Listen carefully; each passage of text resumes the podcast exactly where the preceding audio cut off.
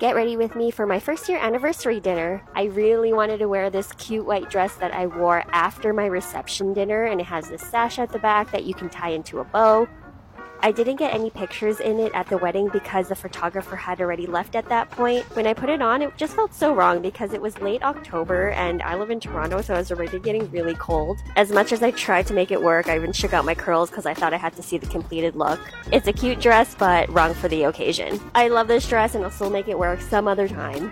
I changed into this black outfit and I put my wedding earrings on and I felt a little bit like Morticia, not in a bad way. But I finally settled on this knit top that I forgot that I had. I felt way more comfortable in it and I topped it with my cropped trench coat. Here's the final look and I was off to dinner to celebrate my first year anniversary. Short Cast Club